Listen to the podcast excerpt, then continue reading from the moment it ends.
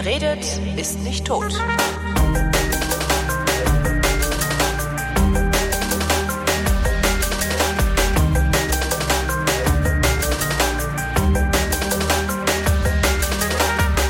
Irgendwas mit hier geil, urbane, Super geil. existenzialistische, sozial, äh, pädagogische, garantiert nicht zeitnah, irgendwie sowas. Hier ist die Vrindheit mit äh, Alexandra Tobor. Und Holger Klein. Guten Tag. Es funktioniert tatsächlich. Ähm, wir wollen ja die, die Hörerschaft nicht mit technischen Details langweilen, aber ich bin wirklich sehr, sehr froh, dass ich. Ich habe wieder mein iPhone ins offene Fenster klemmen müssen, damit überhaupt genug Empfang da ist, um hier so Späße Ach, zu machen. was? Ja, ja. Im Winter mache ich das übrigens auch, dann sitze ich immer hier und friere mir den Arsch ab. Alles für die Kunst. Alles nur für die Kunst. Ich war gestern auf dem Hörertreffen, das war geil. Das war mal richtig cool.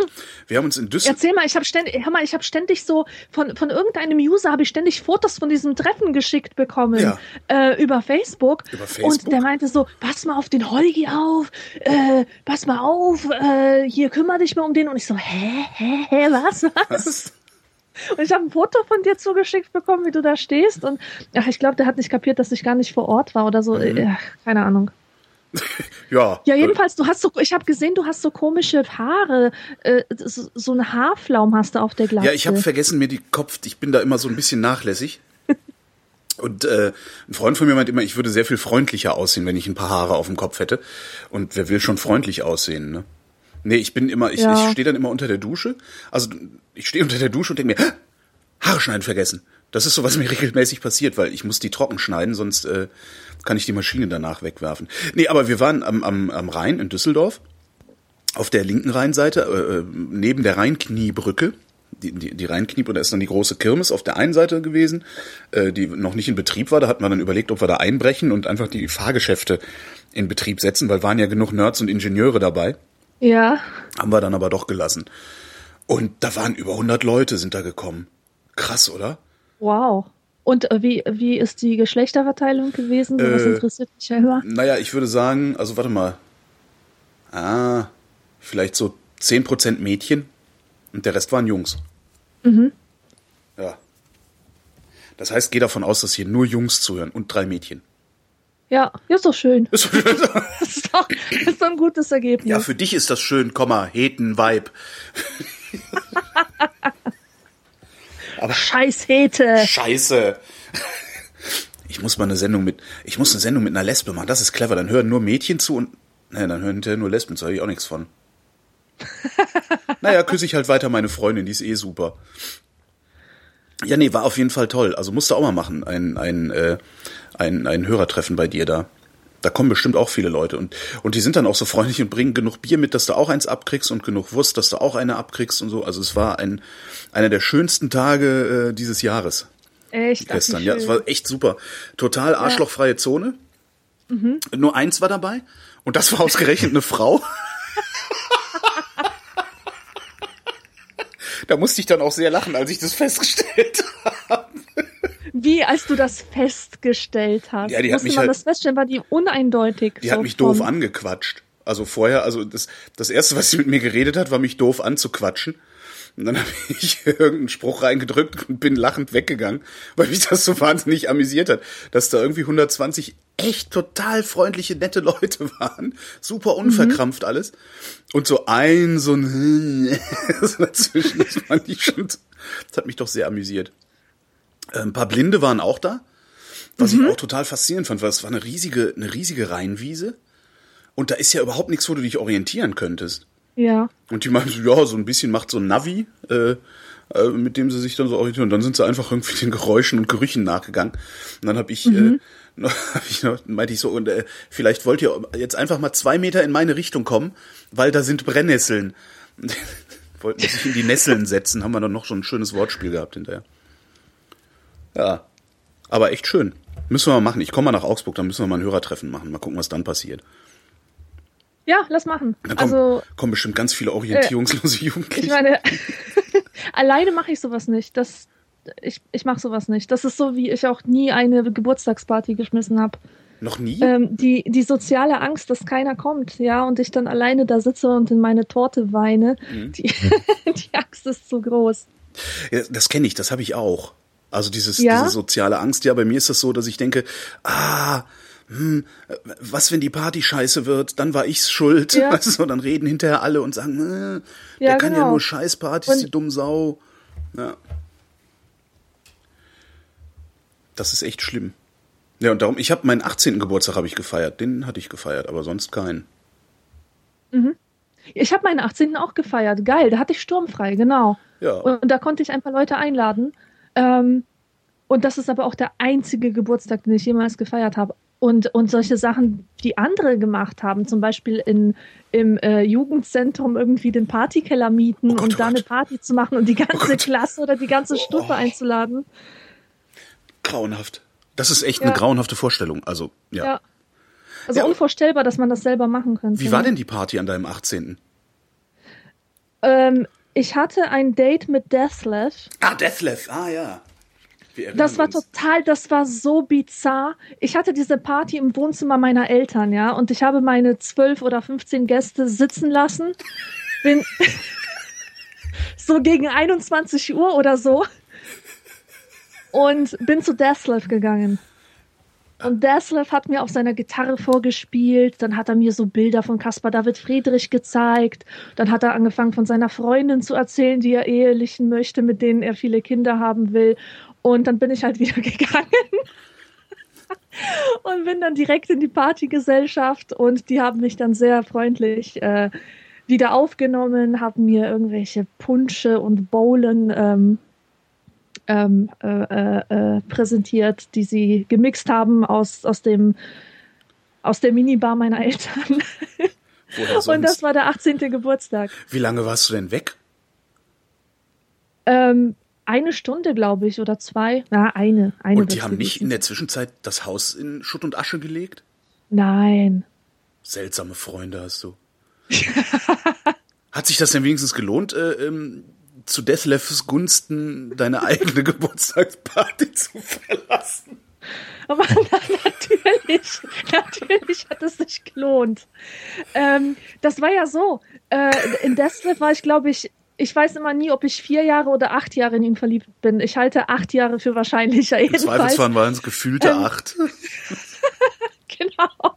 Jedenfalls hat er mich dann äh, in der Raucherecke, wie war denn das? Ich stand irgendwie in der Raucherecke und, und habe ihn dann gefragt, ob er mir eine CD seiner Band geben kann oder so. Und dann meinte er, ja, kann ich machen, komm doch einfach vorbei. Und mir blieb das Herz stehen und ich dachte, oh mein Gott, nee, ne? Der lädt mich doch nicht wirklich in sein Zimmer ein. Das ist Deathlev. Ich kann nicht bei dem ins Zimmer gehen. Das habe ich nicht verdient. Das ist ja dieser Gott, dieser Unerreichte. Und ähm, ich habe äh, natürlich mich gar nicht mehr getraut, dem zu sagen, dass ich aber heute Geburtstag habe und eigentlich keine Zeit habe. Das war einfach nur eine Gelegenheit, die ich unbedingt nutzen musste. Ich finde das eine ganz grauenhafte Vorstellung. Also wenn, es, wenn ich auf deiner Geburtstagsparty gewesen wäre, ich wäre, also für alle Zukunft würde ich rumrennen und erzählen, dass du sie nicht mehr alle hast. Ja, weißt du, äh, meine Gäste waren eigentlich ganz begeistert, dass, ähm, dass ich endlich aufhöre, sie mit äh, Deathlev zu belästigen und, ähm, und dann ein Date mit ihm habe, weil die waren sich überzeugt, wenn ich den einmal kennenlerne, äh, stelle ich fest, der ist doch nicht so toll. Und? naja. Naja, du bist ja zurückgekommen, das heißt, äh, sie hatten recht. Ja, ich, ach, keine Ahnung. Weißt du, es, es gibt so Leute, nein, es gibt dieses Alter, da interessiert es dich nicht, ob, ähm, wie der Mensch so äh, äh, drauf ist und was das für einer ist. Da soll einfach nur die Projektion stimmen. ja, Hauptsache die Projektion haut hin. Ja. ja, Hauptsache die Leinwand ist nicht wellig. Ach, Deathlev. Ich finde, du Genau. solltest mal ein ganzes Buch über Deathlev schreiben. ja mache ich ja gerade. also, Ach so, hatte ich das gar nicht verstanden. na, das ist indirekt, indirekt, ne? Aber der, ähm, mit dem geht schon alles los. Das ist so ein Starter quasi. Würde der sich erkennen? Ähm, der würde sich vermutlich erkennen, ja. Würde er dein Buch kaufen? Also weiß der noch, wer du bist und äh, äh, kriegt er das mit? Hast du von dem noch mal irgendwas gehört?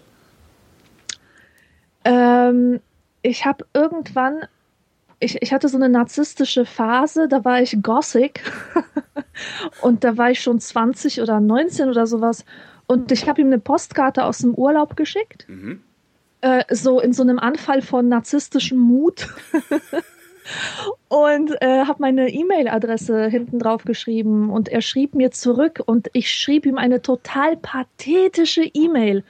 Das weiß ich noch, dass ich dem da voll meine Liebe gestand und, und meine Schwärmereien zugab und alles so mit, mit, mit so einer Distanz von einer, die es überlebt hat, in ihn verliebt zu sein, ja. Und äh, die letzte Frage in dieser Mail war, wer bist du?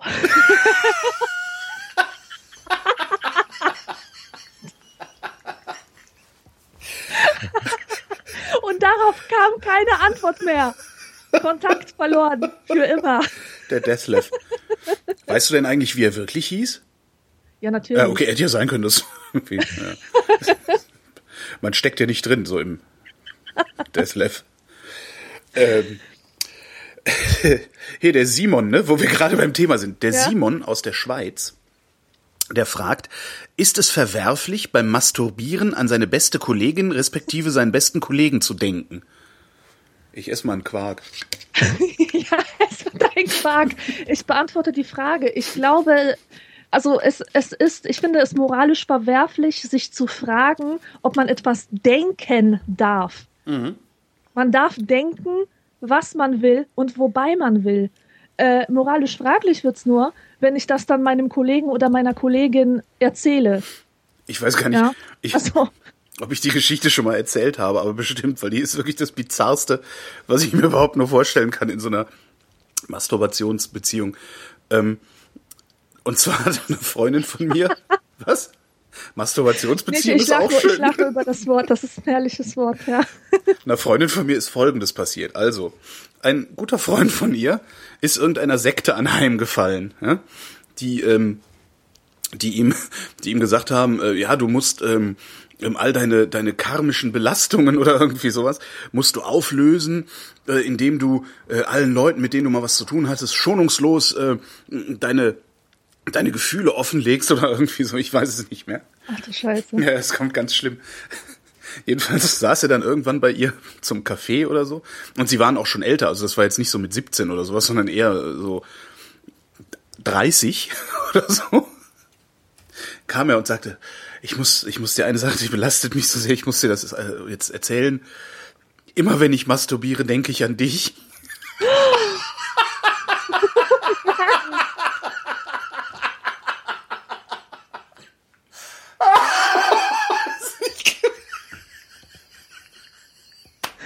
Ich lache da seit Jahren drüber. Das ist so unglaublich. Das ist doch echt hart. Ich meine, wie willst du dann reagieren? Da sitzt so ein Typ. Ich weiß nicht, "Was? mit so Danke oder so. Dank, Dankeschön oder Ich dich auch. Äh. ich, ich denke auch an dich. oh nein. Ja, sehr schön. Habe ich die Geschichte auch mal wieder erzählt. Ja, weiß ich nicht, warum sollte das verwerflich sein? Ich meine, sie kriegt's ja nicht mit. Ja, eben. Ich sag ja, das, das einzig Problematische wäre, wenn man so dahin geht und sie damit behelligt. Genau. Das will ja auch nicht jeder wissen, ne? Ja, offensichtlich nicht. Also die Freundin von mir sagte, ihr wäre das ein bisschen komisch gewesen, als er das Ja. gesagt hatte. ähm, das heißt, äh, äh, am besten fragst du das deine beste Kollegin äh, beziehungsweise deinen besten Kollegen, ob das verwerflich ist. Ähm, und dann wirst du sicherlich eine brauchbare Antwort bekommen.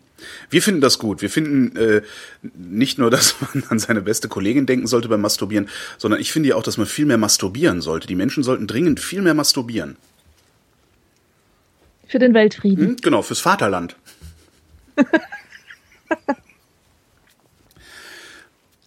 Der Bastian, das muss hier mal ein bisschen ernster werden. Der Bastian fragt. Folgendes Szenario. Ich sollte aufhören, mit diesem Quark zu essen. Das ist eklig. Ihr dürft euch eine Droge aussuchen, welche ihr konsumieren könntet, ohne davon psychische oder physische Schäden davon zu tragen. Welche Droge würdet ihr wählen und warum?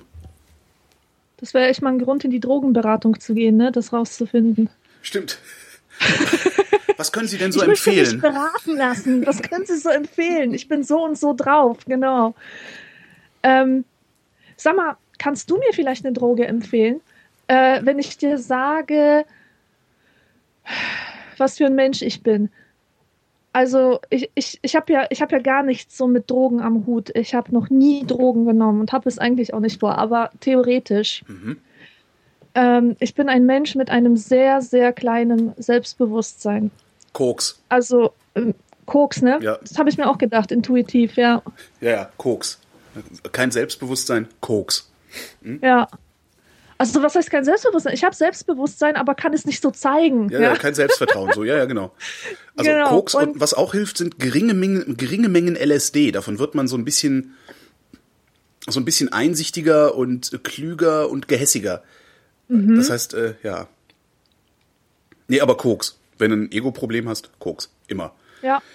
Aber das geht halt auch immer in die Hose. Ja, eben, das habe ich mir auch gedacht. Genau. Ich, ich würde mich dann vor dem Konsumieren fragen, ob ich das wirklich möchte, diesen Eindruck auf andere Menschen zu machen. Ähm, ja, erstmal, also der, der, der Eindruck, den man dann auf andere Menschen macht, der ist sowieso komplett unangenehm, weil irgendwann hast du dann, du hängst dann auch irgendwann nur noch mit Koks dann rum, weil die anderen, die halten das nicht aus. Ja. Weil auf Koks hältst du dich halt für unheimlich schlau und für den totalen Durchblicker, redest aber eigentlich nur Scheiß. Also es ist schon wirklich sehr bemerkenswert, was Kokser für einen Scheiß reden. Wo du wirklich so als völlig normaler Mensch daneben stehst und denkst, ist immer, was, was, durch was für eine Brille sieht dieser Mensch die Welt? Und Kokser meinen, äh, immer die Wahrheit sagen zu müssen. Das heißt, es könnte Oh dir dann nein, passieren, oh nein. dass du zu deinem besten Freund fährst und ihm sagst, dass du an ihn denkst, während du masturbierst. Hm. Ja, okay. Also wenn ich keine Schäden davon tragen könnte, ich glaube, ich wäre den ganzen Tag auf LSD, weil der Film dann geiler wird. Sieht man dann wirklich Ja. Sachen? Ja. Also sind das eigentlich Verformungen der Umwelt, dass sich irgendwie der Boden bewegt Ja. oder, oder sieht man da tatsächlich Ja. irgendwelche ausgestopften Rehe Ja. mit Kugelaugen? Genau. Das fängt mit dem Boden an. Ja. Also das ist tatsächlich so. Also die, die, ähm, ich, da, da habe ich kürzlich nochmal auch gehört, es gibt sogar einen Begriff dafür. Ähm, oh war ja Selbstverflüssigung? Nee. Ich weiß es nicht mehr. Es gibt, es gibt einen Begriff dafür, dass du da so, so, so Dinge, der, ja, der Boden fängt an sich zu bewegen. Äh, Dinge fangen an, ihre Konturen zu verlieren. Ähm, und, und lösen sich praktisch so in eine Gesamtheit auf, wenn du so willst. Ne? Ja. Also die einzelnen Dinge, die du so identifizierst, was weiß ich, Tisch, Stuhl, die äh, werden eins mit ihrer Umgebung und sind darum nicht mehr so eindeutig. Sondern das alles wird etwas uneindeutiger. Und wenn du genug genommen hast, dann äh, fangen die auch an zu reden, ja. Mhm. Oder du kannst sehen, wie du die Luft ausatmest. Das hatte ich mal. Das war ganz Oh, lustig. krass. Luft sehen. Hm? War halt alles milchig und ich konnte das verformen durch Atmen. Das schon. Das, Das- das, ist echt krass. Ja, das ist Also ich versuche mir das gerade Ja, vorzustellen. Wie funktioniert denn das? Ja. Äh, Stell dir einfach vor, du wärst, du wärst, äh, ja, weiß ich auch nicht. Du bist, äh, äh, du bist in einer Flüssigkeit, also unter Wasser. Ähm, das hat eine bestimmte Farbe oder eine bestimmte, eine, bestimmte Transparenz. Ne? Also alles um dich herum ist, ist halt auf eine bestimmte Weise transparent. Und das, was du ausatmest, ist halt ein bisschen weniger transparent. Und wenn dann so Okay. Leute da durchlaufen, dann machen die Löcher, die dann langsam wieder zugehen. Sowas, das war schon sehr lustig. Damit muss, krass. ja, damit muss man aber auch ernsthaft vorsichtig sein, weil ja. das ist eben, also alles, was du dann siehst, ist der Scheiß, den du in deinem Gehirn hast. Und wenn da ein bisschen zu Ja. viel Scheiß drin ist, dann äh, kommen da die Dämonen ziemlich schnell raus. Und wenn du mit denen nicht klarkommst, äh, ne, dann passiert dir so Sachen, das so Geschichten hört man dann auch immer gerne mal. Wie geht's denn dem äh, XY? Ja, nee, der ist ja jetzt in der Klapse, weil der ist nackt mit einer Gasmaske auf äh, durch die Stadt, Stadt gerannt und hat äh, die Leute wachgeklingelt, weil der Russe kommt. Auweia. Ja gut, nee, nee, nee, will ich nicht. Nee, willst du auch nicht. Also ich denke auch, Mhm. wer, wer, äh, wer nicht irgendwie in seiner Adoleszenz Drogen genommen hat, der braucht halt hinterher auch überhaupt nicht mehr zu tun. Also das lohnt sich dann auch gar nicht mehr. Der Preis ist recht hoch, den man dann zahlt. Also es macht einen Heiden Spaß, aber es geht auch eigentlich immer in die Hose. Und wenn es bei irgendwem nicht in die Hose gegangen ist, dann hat er Glück gehabt. Das behaupte ich jedenfalls immer. Und es kostet halt viel Mhm. Geld auch. Und macht so träge. Hasch macht lasch. Ja. Okay, aber die Frage, die Frage war ja, welche Droge wir nehmen würden, wenn sie keine Konsequenzen hätte oder so ähnlich. Genau, das wäre bei mir LSD. Okay, und bei mir wäre es ja keine Ahnung, weil ich finde, finde Drogen eigentlich nicht so geil. Nein, nein, ich, mir, mir gibt das nichts. Ähm, was, was ich hingegen sehr gerne hätte, wäre einfach mal eine totale Klarheit des Geistes. Eine totale Klarheit des Ja, Geistes. und zwar aufgrund, aufgrund der totalen Gesundheit. Das, ach so, du meinst, wir haben gestern was erfunden auf dem äh, Hörertreffen. Äh, das Voltarenbad. Was ist, was ist das? Das, also Voltaren ist so, eine, so, eine, so ein Schmerzmittel, Diclofenac heißt das. Gibt's auch Aha. von, von billiger Ratiofarm und so. Zum, zum Schlucken? Zum Schlucken, zum Einreiben gibt's das. Also es gibt so als, als Gel für irgendwie, wenn du so Gelenkschmerzen hast. Oder als Salbe, ist das, ist das Salbe oder weiß ich gar nicht, Unterschied. Salbe, Gel für Gelenkschmerzen und so. Und halt auch als Schmerztablette, ganz normal.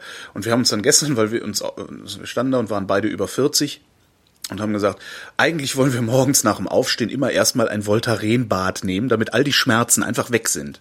Ja. Ja, es legt sich einfach so in so eine Badewanne voller Glibber, ja? eine halbe Stunde oder so, warmer Glibber, der schmerzfrei macht. Wie geil wäre das denn? Das wäre super geil. Das ist ja die Hoffnung, die ich eigentlich immer habe an, an solche Bäder, die ich mir kaufe ähm, gegen Muskelverspannung. Hm.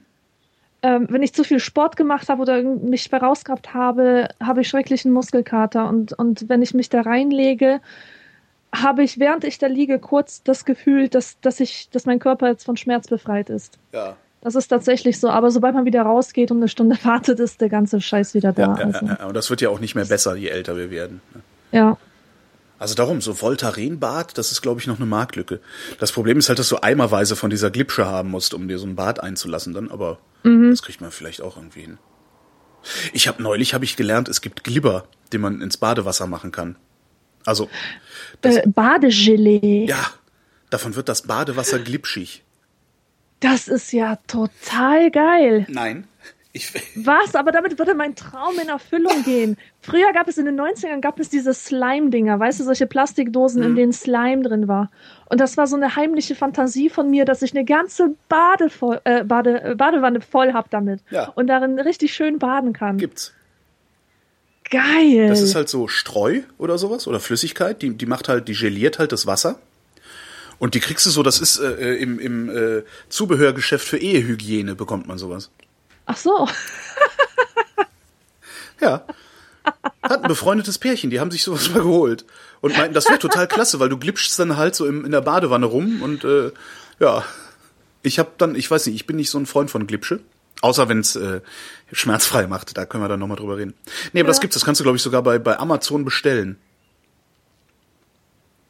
Und ist halt so, also es, es rubriziert halt unter äh, Sexspielzeug oder so ähnlich. Okay. Jetzt weiß ich, was ich weiß, was du heute Nachmittag tun wirst. Oma! Sicher. ja. Ja, das gibt's jedenfalls. Also ge- gelier, gelierbares äh, Badewasser. Sebastian wüsste gerne, ob Ausnahmen eigentlich die Regeln bestätigen. Ja, das tun sie wohl, ne? Ja. Das ist ja, das ist ja der Witz dabei. Genau, das ist ja der Witz dabei. Also eine Ausnahme, eine Ausnahme bestätigt die Regel. Ob äh, 100 Ausnahmen die Regel bestätigen, ist die Frage, weil dann, dann sind es ja keine Ausnahmen mehr. Das kommt darauf an, wie, wie umfänglich Wie die Regel Verteilung ist. ne? ist, ja. Mhm. Genau. Also wenn das eine sehr umfängliche Regel ist, wie äh, äh, Schwerkraft, hä? alles fällt nach unten. Und wenn dann 100 Sachen nach oben fallen, wenn man sie loslässt, heißt das noch nicht, dass ähm, Schwerkraft nicht die Regel ist. Ja, Aber ja, Ausnahmen bestätigen die Regel. Ansonsten ja, wäre es wahrscheinlich keine Regel, oder? Wäre es dann eine Regel? Würde man es als Regel äh, nee, eben nicht. Ne? Das, das ist ja das. Ja, so einfach können die Antworten der Vrindheit äh, ausfallen. Hallo ihr beiden, schreibt Florian. Da ihr ja alles zum Glück nicht zeitnah beantwortet, hier meine Frage, die nur verzögert funktioniert. Was ist vom Hashtag Aufschrei übrig geblieben? Interessante Frage. Sehr viel. Ja? Sehr viel.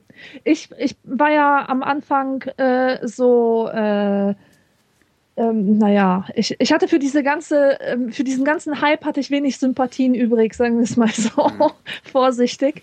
Ähm, und dann hat mir meine Mutter am Tisch erzählt, wie sie als junge Frau in Polen sexuell belästigt wurde von irgendwelchen Arbeitskollegen, ja. die ihnen irgendwelche Pornohefte äh, vor die Nase gehalten mhm. haben und so weiter. Und da dachte ich, wow, geile Sache. Also wenn, wenn diese Aufschrei-Sache, die, die Tatsache, dass es im Fernsehen kommt, wenn das meine Mutter dazu bringt, über Sachen zu reden, zum mhm. ersten Mal, die sie bislang unter den Teppich gekehrt hat, weil es irgendwie mit Scham besetzt war oder mit irgendwas, dann hat es richtig viel gebracht. Sehr schön. Äh, weil, weißt du, in Deutschland wohnen halt nicht nur die Aufgeklärten, die Privilegierten, die ähm, äh, äh die modernen Frauen, die äh, von Anfang an eigentlich nicht wirklich das Problem haben, ja. sondern ähm, sondern auch Frauen aus anderen Ländern, aus Schamkulturen sogenannten, ja. Ach, die haben wo, wir ja wo man hier mit auch. solchen also äh, ja, Themen einfach viel verklemmter umgeht. Das ist ja nicht so, dass wir so eine Schamkultur nicht eigentlich auch wären. Also das sind ja, ja die, weißt du, die modernen, so die modernen aufgeklärten Frauen, das, das sind halt die, die paar, die paar gewesen, die das Ding auf Twitter geschoben haben. Aber alle anderen äh, haben wahrscheinlich auch eher geschwiegen, so wie deine Mutter. Also ich ja, glaube nicht, dass man, ich glaube nicht, dass man eine äh, über 60-jährige Polin sein muss, um ähm, aus Scham über solche Vorfälle zu schweigen. Ich glaube, das kriegen 20-jährige biodeutsche Frauen auch sehr gut hin. Auf jeden Fall. Es gibt bestimmt ganz, ganz viele junge Frauen ähm, aus, aus äh, bildungsfernen Schichten oder ähm, oder so, die, äh, die das auch einfach als etwas Normales empfinden, denen man nie gesagt hat, äh, hier, so soll das eigentlich nicht sein, so genau. gehört das eigentlich nicht. Mhm. Ja, das meine ich. Also. Und in dem Moment hast du dann ja dieses Schamding, ne? weil in dem Moment äh, ja. würdest du ja, wenn du dich dagegen wehrst, opponieren gegen ja, eine kulturelle Gepflogenheit und wärst damit ja. der Außenseiter oder die Außenseiterin dann in dem Fall. Ja. Ja. Ja. ja, ja. Was mich aber übrig geblieben ist, ich weiß nicht, also in, in, in meiner Wahrnehmung ist davon relativ wenig übrig geblieben. Äh, die Medien sind darüber weggepflügt. Das, was du jetzt erzählst mit deiner Mutter, ist das erste Mal, dass ich sowas höre, dass das auch äh, außerhalb dieser ja, Twitter-Kultur, sag ich mal, oder der, außerhalb mhm. der Twitter-Subkultur überhaupt irgendeine Relevanz hatte. Ähm, und der Umgang der Massenmedien mit dieser ganzen Geschichte sah mir halt auch so aus, als würde da einfach kurz mal geguckt, ach, die Twitter-Subkultur hat was Großes, ähm, dann bilden wir das jetzt halt kurz mal in unserem Massenmedium ab äh, und ja. nehmen dadurch dann halt äh, der, die, die Mitglieder dieser Subkultur mit in unser massenmediales Boot. Das ist ja, was ich den Massenmedien eh immer unterstelle. Was mich befremdet hat äh, hinten raus, ist ähm, der Grimme-Preis. Dass der Grimme-Preis an, an den Hashtag Aufschrei verliehen wurde. Ja, das, das fand ich, fand ich unmöglich, ehrlich krass. gesagt, von diesen ja. Leuten da in Mal, äh, weil das war ein Zufall dass das, dass das so eine große Nummer geworden ist. Und dann, Eigendynamik hat das entwickelt. Genau, ne? Das war, das, da war kein Mastermind dahinter. Genau, das, das äh, ist es halt. Ne? Und ja. das finde ich, das, das, das ist das, was, was mich, was mich ein bisschen ein bisschen, äh, nee, nicht nur irritiert, also es hat mich doch geärgert, weil ich denke mir, hey, das hat niemand initiiert, das ist keine Idee gewesen, sondern das ist einfach mal passiert. Und wenn wir jetzt schon Preise verleihen an Dinge, die einfach mal passieren, auch wenn sie eine, eine äh, nicht zu verachtende gesamtgesellschaftliche Wirkung entfalten, ja, dann können wir auch gleich jedem einen Preis geben, weil irgendwas haben wir versehentlich auch alle mal hingekriegt. Ja. Und dass es ganz weg ist, das finde ich eigentlich äh, ein bisschen schade. Ähm, wie, wie es ist weg, es ist halt aus der Wahrnehmung ist? verschwunden. Äh, ab und zu kommt noch mal so ein Ding über Twitter, ähm, mhm. aber da, wo es eigentlich hingehört, nämlich in die in die Mitte der Gesellschaft, da ist es verschwunden, habe ich das Gefühl. Ja. Da wird das nicht mehr nicht mehr diskutiert, nicht mehr wahrgenommen. Da läuft jetzt halt alles weiter wie gehabt. Ja, ja, das liegt aber auch daran, wie die Medien das Ganze inszeniert haben. Ja, ne? Die haben, die kamen dann ja auch äh, gleich an mit mit äh, Geschlechterkampf. Ja. Ja, was soll denn das? Ja. das? das? hat nichts mit dem Thema zu tun. Aber so haben sie das ähm, äh, aufbereitet, ja, dass direkt, es dann wieder Männer gegen Frauen ist. Ja, und dann direkt dieses, und das, das ist auch so was, was die Medien ja gerne machen, über es immer zu personalisieren. Ne? Da wird dann irgendwie äh, Anne Witzorek, jung und hübsch, wird ins Fernsehen gesetzt und ist dann so die, die, die, die, das, wie nennt man denn das, der, der personifizierte Aufschrei und anhand, an, ja. an, an ihr wird das dann erzählt. Dabei ist das ja, ja gar nicht ihr Problem. Es Genau. ist auch ihr Problem. Aber es ist halt nicht, es ist halt nicht so, sie hat halt jetzt nicht irgendeine bedeutende Erfindung gemacht, die nur sie erläutern kann. Also man hätte diese Genau. ganze Geschichte anders erzählen können und ich finde auch anders erzählen müssen. Mhm. Ist aber nicht passiert. Das ärgert mich ein bisschen. Und darum habe ich das Gefühl, als wäre auch nichts davon übrig geblieben. Ne, Weil es ist jetzt Mhm. nicht mehr an eine Person gebunden, beziehungsweise ist die Person jetzt uninteressant geworden. Das ist ja eigentlich Ja. immer das, was medial passiert. Person wird uninteressant, Thema weg. Dabei hätte es da noch hingehört. Ja. Ja. Andererseits, worüber ich froh bin, ist, dass die ganzen Schreihälse, weil da waren natürlich auch wie immer sehr viele Schreihälse dabei. So diese Rape Culture, jedermann ist ein potenzieller Vergewaltiger, Leute. ähm, dass die jetzt wieder ein bisschen die Fresse halten, das freut mich ehrlich gesagt, Ja. weil die nerven. Ja, so ist es. Das, das, das ist auch so mein Problem. Ich kann solche Aktionen, wie gut sie auch sein mögen, Mhm. ja, ich kann sie nicht voll gutheißen wegen dieser Schreihälse, die mir das ganze, die ganze Suppe versalzen Ja. mit ihrem Scheiß. Na, die Schreihälse sind letztlich auch die, die dann, die, die, die einen als, also die die Männer oder zumindest mich als Mann so sehr verunsichern, dass ich, äh, es gab dann diese irgendwann mal die sagen, ja, man traut sich ja überhaupt nicht mehr einen Flirt zu machen. Ja. Ähm, oh, Das ist natürlich auch Schwachsinn, dass man sich das nicht mehr traut. Aber man fragt sich halt zweimal, wie macht man ihn? Und ist ein bisschen Genau. unsicher. Ich bin unsicherer geworden darüber. ja. Ich weiß noch nicht, ob das gut oder schlecht ist. Ähm, ich finde nur der Weg, den die Unsicherheit genommen hat, also woher die gekommen ist, die kam nämlich von den Schreihälsen.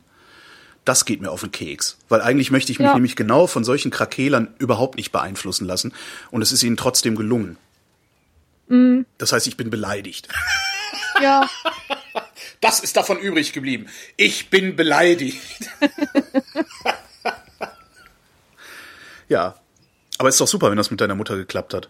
Weil die wird's ihren Freundinnen erzählen. Genau. Wenn sie es auch nur einer Nachbarin erzählt, Reicht, ja.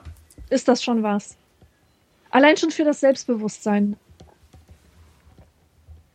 Also für ihr eigenes. Ja. Der Philipp fragt, warum muss ich mir den Schlüssel für die Behindertentoilette eigentlich beim Pförtner abholen?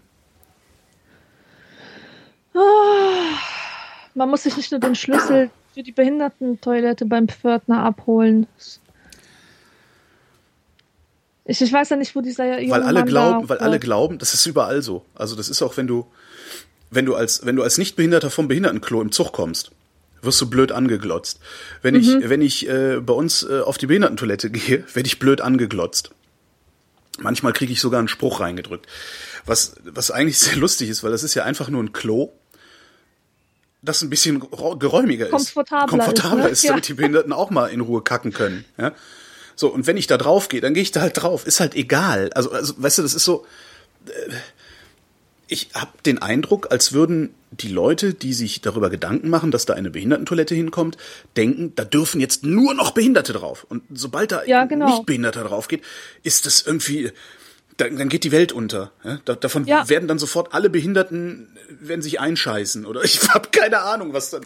Ja, das ist Ja, weißt du, dasselbe Effekt. hast du auch so äh, im, ähm, im Schulbus. Hm? Im Schulbus waren immer äh, zwei Plätze für Behinderte reserviert. Ja. Und sobald du dich da drauf gesetzt hast, ist es äh, Behindi. Ja, ja, das ist irgendwie. Das ist halt, und daran merkst du halt auch, wie, wie, wie da so, so, eine, so eine Segregation äh, vorgenommen wird. Ne? Das sind halt Ja. nicht die, äh, das sind halt die Behinderten. Die, die sind halt nicht normal im Ja. durchschnittlichen Sinne, aber die sind halt noch weniger normal. Also, sondern die, Ja. die, ne? die kriegen ihr eigenes Klo, da darf aber kein anderer drauf. Ja, Nachher ist das genau. noch ansteckend. Ja. Ich hab, also, ich verstehe es nicht. Echt nicht. Ich finde die Frage super. Also, weil ich mich das auch immer frage. Ich frage mich immer, warum, weißt du, warum stehen die Leute, das Herrenklo ist besetzt, daneben ist eine Behindertentoilette. Warum soll ich da nicht draufgehen? Wenn da jetzt nicht Natürlich. gerade ein Behinderter ist, der aufs Klo will. Der, das, Ja. Also in meiner Wahrnehmung heißt das nur, die Behinderten haben da Vorrang auf dieser Toilette. Weil du kannst ja noch ein paar Schritte weiterlaufen und hast dann möglicherweise noch eine andere. Aber äh, Ja. ja. Und was halt super angenehm ist, ist, äh, manchmal sind die Behindertentoiletten halt einfach wirklich saukomfortabel. ja, das sind sie.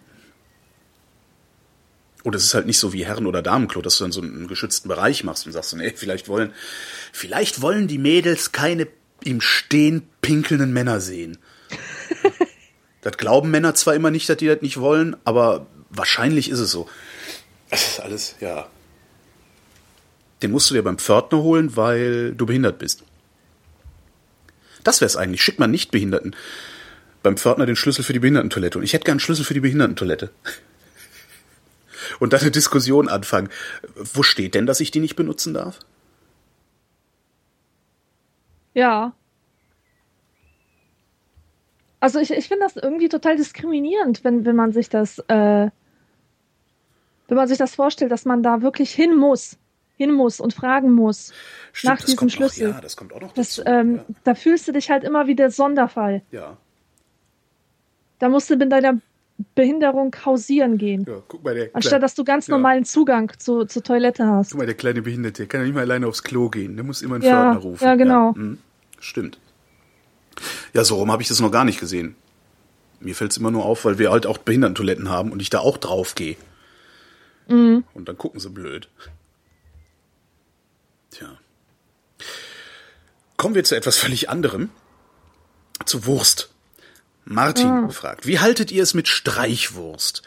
Sauber eine Scheibe abschneiden, dann auf dem Brot verschmieren oder doch eher mit dem Messer drin rumwühlen? Ich finde Würste ja generell ekelhaft. Warum? so alle Sorten von Wurst. Das, äh, also das, das ist das, was mich von der polnischen Kultur am stärksten trennt. Meine Wurstaversion. Du schuldest uns ja auch noch äh, die Geschichte der polnischen Fleischerin. ne? Mm, Ja, ja, machen wir dann, ne? Nächstes, Nächstes Mal, okay, nächstes Mal. Ähm, ja, Streichwurst. Ich weiß nicht, die einzige Streichwurst, die mir jetzt einfällt, ist Leberwurst. Hm, geil. Ne, so, so eine, so eine Kalbsleberwurst und das mag ich auch sehr gerne. Und ich würde darin auf jeden Fall mit dem Messer rumwühlen und es dann auf dem Brot verstreichen. Genau. Mein Bruder, ich, ich habe ja mal erzählt, ne, dass ich einen geistig behinderten Bruder habe. Mhm. Und äh, du weißt ja, dass, dass Behinderte oft dumme Sachen machen oder äh, halt Sachen so machen, wie sie nicht gedacht sind. Und bei meinem Bruder ist das das Auszuzeln von Leberwurst. Das heißt, wenn der Hunger hat, geht er einfach an den Kühlschrank, schnappt sich eine Leberwurst und saugt die so aus, so bis, sie, bis sie komplett platt dann äh, ist. Was ja eigentlich das ist, was wir alle gerne mit Leberwurst machen würden. Also Ja, ich, genau. ich, also ich finde Leberwurst sogar, ich würde das auch gerne mal machen. An den Kühlschrank gehen, die Leberwurst. Ich finde das jetzt eigentlich, also vielleicht, vielleicht ist es ja eher so, dass, dass geistig Behinderte ähm, eher die coolen Sachen machen, weil die sich denken, überhaupt, klar. die glauben ja alle, ich wäre bescheuert. Dann mache ich jetzt einfach was Geiles. so. Kann ja sein.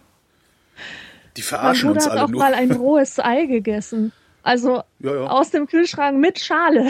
Oh nee, das macht man ja nicht so mit Schale, ne? Ich kenne Leute, die trinken dann Eier. Also die hacken oben ein Loch rein und machen ja, dann. ja. Saugen es aus, ne? Mhm. Ja. Das habe ich aber auch noch nicht geschafft. Das finde ich, stelle ich mir so ein bisschen eklig vor. Weil der auch immer noch die sogenannte, Achtung, Hagelschnur drin hängt. Ne? Igitt, ich weiß genau, was gemeint ist. Und da habe ich dann immer Angst, dass die mir wie so ein Faden im Hals hängen bleiben könnte Ja. und ich dann tagelang mit so einem Würgereiz rumrennen muss. oh, Ist auch völlig bescheuert, weil die rutscht genauso runter wie alles andere auch. Mhm. So wie Nase hochziehen. oder so. Ich mache ja auch, ich nehme auch immer, ich, ich wühle immer mit dem Messer in der Wurst rum. hä? Und dann hängt das hinten so wie so eine, wie so eine Vorhaut hängt das ja dann immer so da hinten so runter. Ja. Ne? Und dann sitze ich, dann stehe ich immer da und denke mir, wie sieht das denn aus? Und dann nehme ich mir ein scharfes Messer, dann nehme ich mir ein scharfes Messer und schneide das nochmal ganz sauber ab. Anstatt es vorher ganz sauber abzuschneiden und das dann, aber ja. hm. Ja, aber grundsätzlich äh, ist es mit Streichwurst, hält- verhält es sich natürlich so, äh, wie Alexandras Bruder das ähm, vormacht. Die muss man zuzeln und das Brot dazu Ja. kauen. Der Rolf aus Herne fragt. Holgi hat mal erzählt, dass er Kranwasser trinkt. Ich trinke es daheim auch, meistens aus einer großen Teekanne, damit ich mit dem Glas nicht so oft laufen muss. Frage. Wie macht ihr es, Kranwasser auch unterwegs zu trinken? Derzeit nutze ich Wasserflaschen, die ich zwei oder dreimal nutze.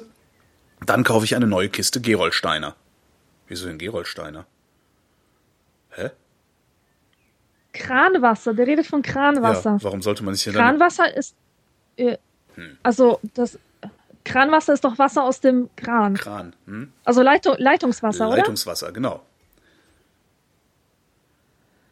Und der Typ kauft sich eine Flasche Gerolsteiner. Und füllt die dann öfters. Anscheinend. Okay. Nee, sowas mache ich ja nicht. Ich trinke halt Kram. Also ich habe halt so eine so eine äh, äh, Mehrweg Edelstahl Trinkflasche mit tollem Verschluss zum Mitnehmen unterwegs. So und da tue ich mir dann Leitungswasser rein und die nehme ich dann mit und wenn die leer ist, werde ich schon irgendwo sein, wo ich mir dann neues Leitungswasser reintun kann. Ja. Was sehr lustig ist, ist, ich habe Kollegen, also bei uns, ne, ich, ich sitze in so einem Großraum, also so einem Sechserbüro sitzen wir. Und äh, gegenüber, direkt gegenüber auf dem Flur ist die Toilette. So. Und 15 Meter den Flur runter ist die Küche. Und ich habe Kollegen, die können nicht mit der Kaffeekanne ins Klo gehen und da aus dem Wasserhahn Wasser holen, um dann hinterher Kaffee zu kochen. Weil das ja Klowasser ist. Nee, ne? Super, oder? da sind die fies vor. Das ist echt krass. Die rennen dann immer die hinten runter in die Küche und kommen dann mit dieser schwappenden Kanne zurück. Weißt du, so eine Kaffeemaschinenkanne. Ja. Oh Mann, ey. Nee, ich benutze und ich empfehle die sehr gerne sogar, die Flasche. Äh, Ich, ich mache ja gerne Produktwerbung oder Werbung für Produkte, die ich selber total super finde und bezahlt habe vorher. Äh, Clean Canteen heißen die. Und zwar mit K. So, ne, so K-L-E-E-N, K-A-N-T-E-N. Und das ist irgendwie so aus Amerika irgendwas. Und das sind, die sind aus Edelstahl, die Flaschen. Und Edelstahl ist halt total geschmacksneutral und irgendwie, das, das, da gast nix aus und, und keine Weichmacher und sonst wie. Und so eine habe ich mal geschenkt gekriegt von Soma FM. Das ist so ein Webradio, ein sehr gutes aus Amerika. Und äh, wenn man da irgendwie mehr als, ich weiß nicht, mehr als 50 Dollar spendet oder so, also die sind auch spendenfinanziert, genau wie wir hier. Wenn man da mehr als 50 Dollar spendet, dann haben die so einem so eine Trinkflasche geschickt. Ah, Und äh, dachte ich mir, ach komm, ey, ich finde euch sowieso gut und hab da irgendwie absurd Geld hinüberwiesen. Und dann kriegte ich halt irgendwann so eine Flasche und äh, seitdem bin ich Clean Canteen Flaschen-Fan. Und die gibt's halt auch in ähm, matt gebürstetem Stahl mit Holzintarsien im Deckel. Also so, ach herrlich. oh, krass. Aber ist das nicht schwer? Nee, die wiegt nix. Also die wiegt wirklich nix. Das ist, äh, klar, ist schwerer als eine Plastikflasche, Ja, aber ist auch geiler als eine Plastikflasche. ja. Und die 200, 300 Gramm, die sind mir dann egal in dem Moment. Ja, so mache ich das. Wie machst du das? Trinkst du überhaupt? Was trinkst Ich, du? ähm, trinkst du Wasser aus Flaschen? Ja, ich, ich trinke auch Leitungswasser.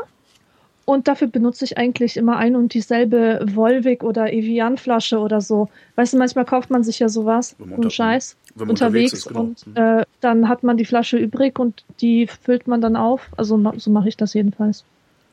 Auch vorm äh, Schlafengehen fülle ich mir immer so ein. Fläschchen auf und. Da habe ich auch so einen. Und zwar mit so einem Nuckel dran. Kennst du diese, wo man.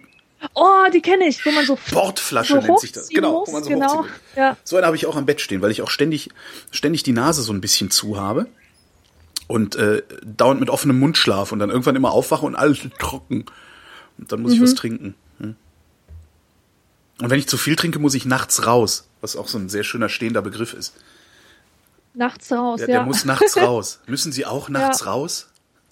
Was irgendwie auch so. Bloß nicht Pipi sagen, nicht Pipi sagen. Bloß nicht.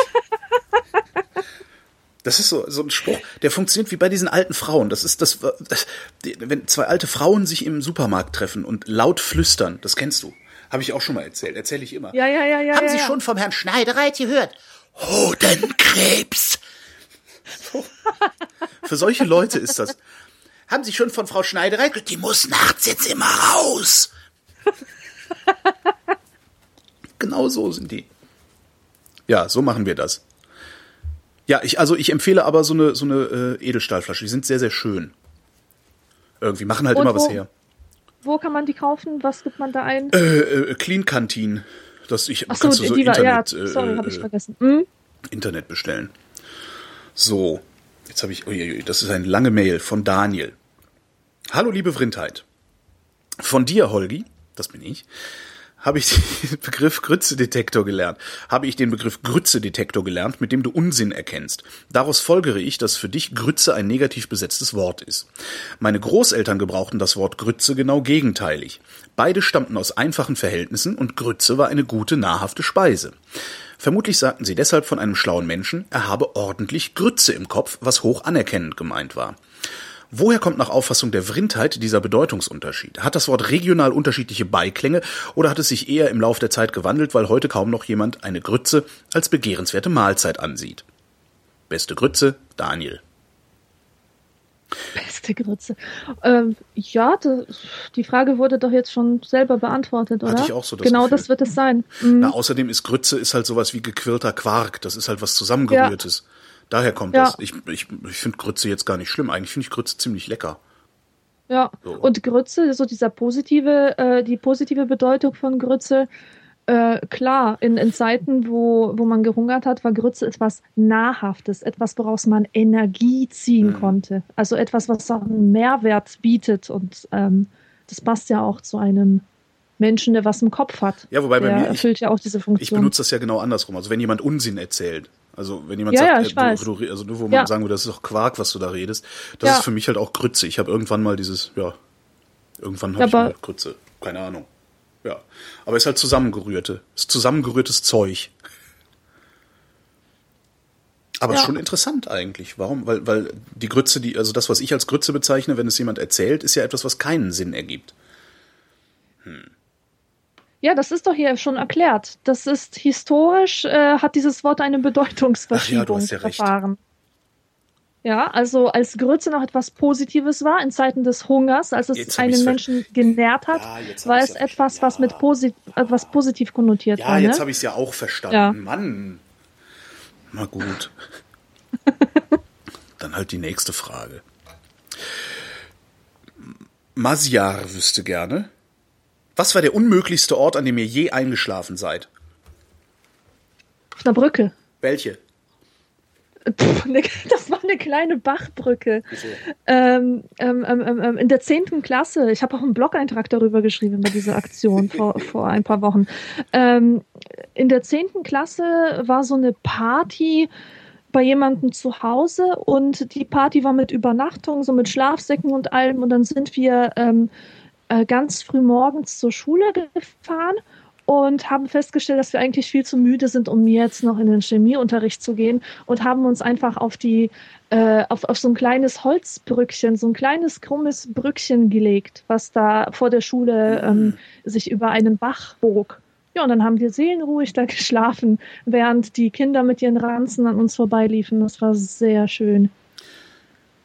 Ich, ich, Ist auch die einzige Erfahrung dieser Art. ich, ich schwanke noch ein wenig. Also entweder war es eine Bierbank vor dem SO36 in Berlin-Kreuzberg in der Nacht von Samstag auf Sonntag bei der Love Parade 1996 oder der Flughafen von Oslo. Ja. Ich Ah, ja, glaube klar. eher der Flughafen von Oslo, weil einfach Ja. total übermüdet vom drei Tage feiern auf einer Bierbank einschlafen ist, glaube ich, so ziemlich jedem schon mal passiert. Ja. Also der drei Tage feiert. Der Flughafen von Oslo. Ich habe eine Nacht auf dem Flughafen von Oslo verbracht.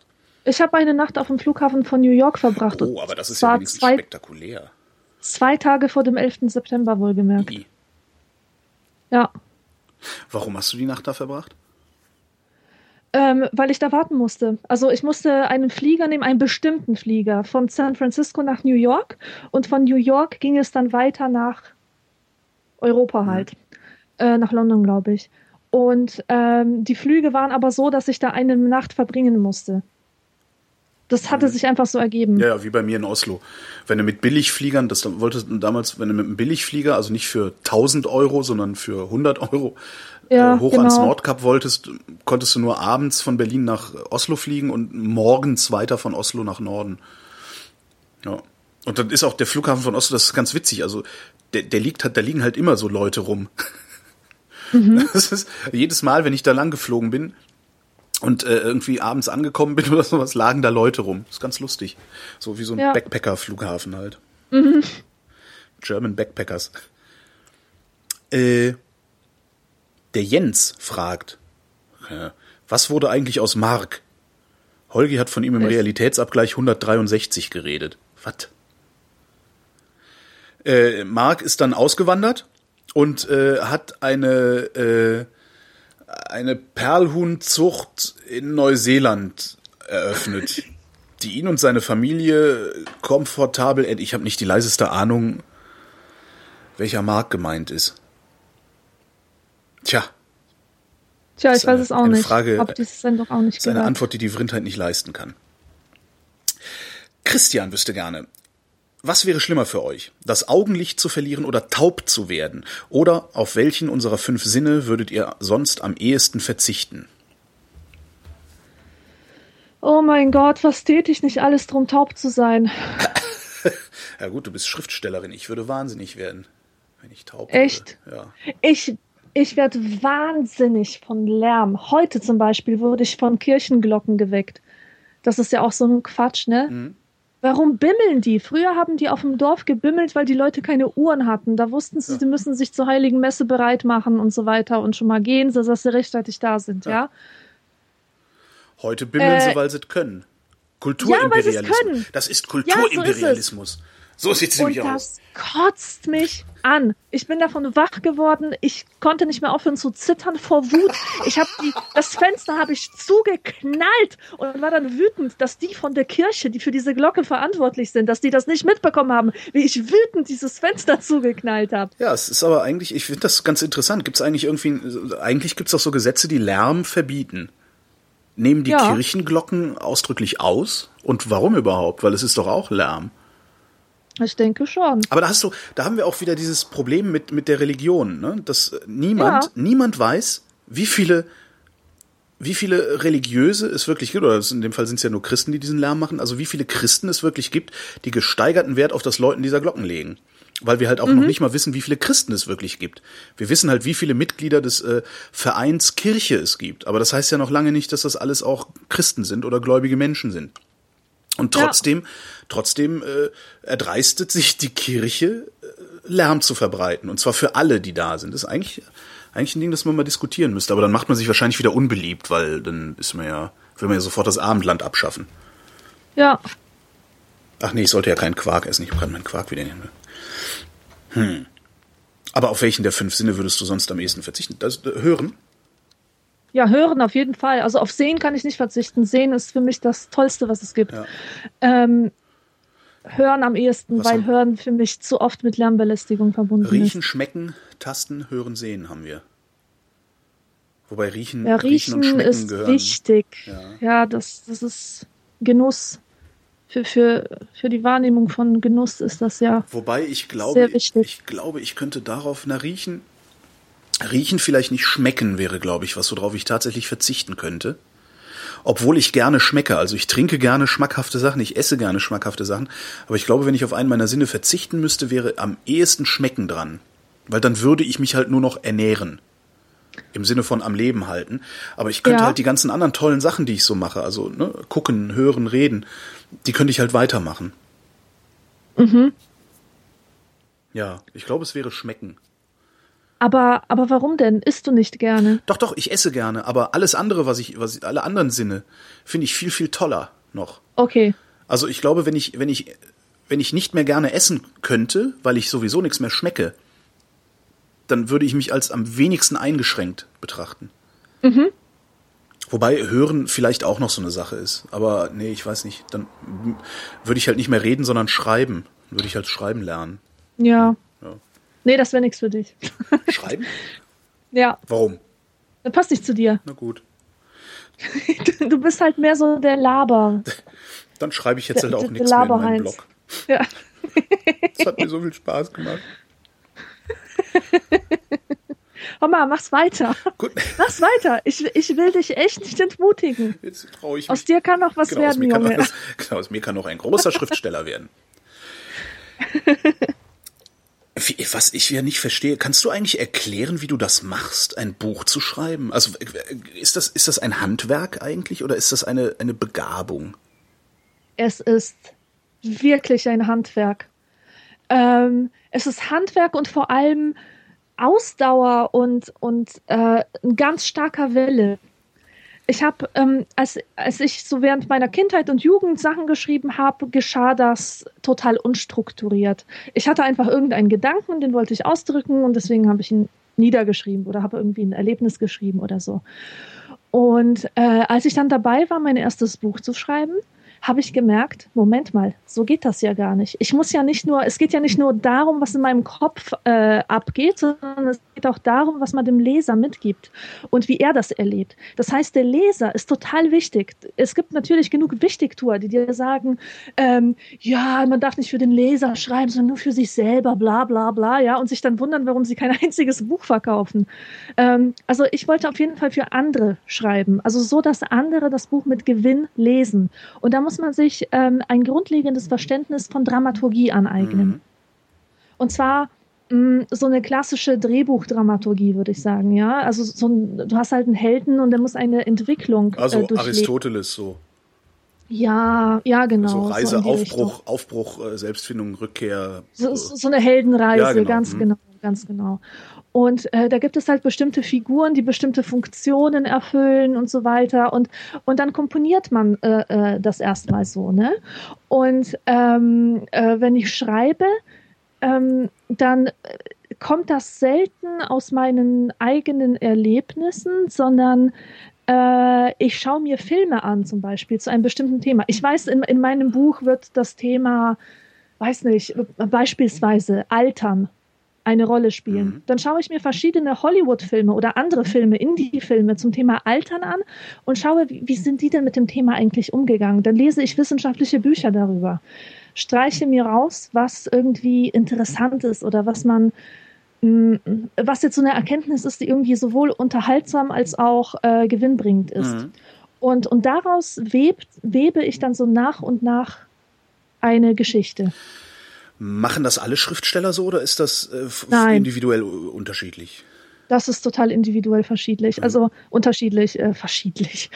Äh, ich mache das so, weil, weil ich finde, dass äh, Kreativität immer einen Rahmen braucht überhaupt, um möglich zu sein. Ja, das braucht sie, ja.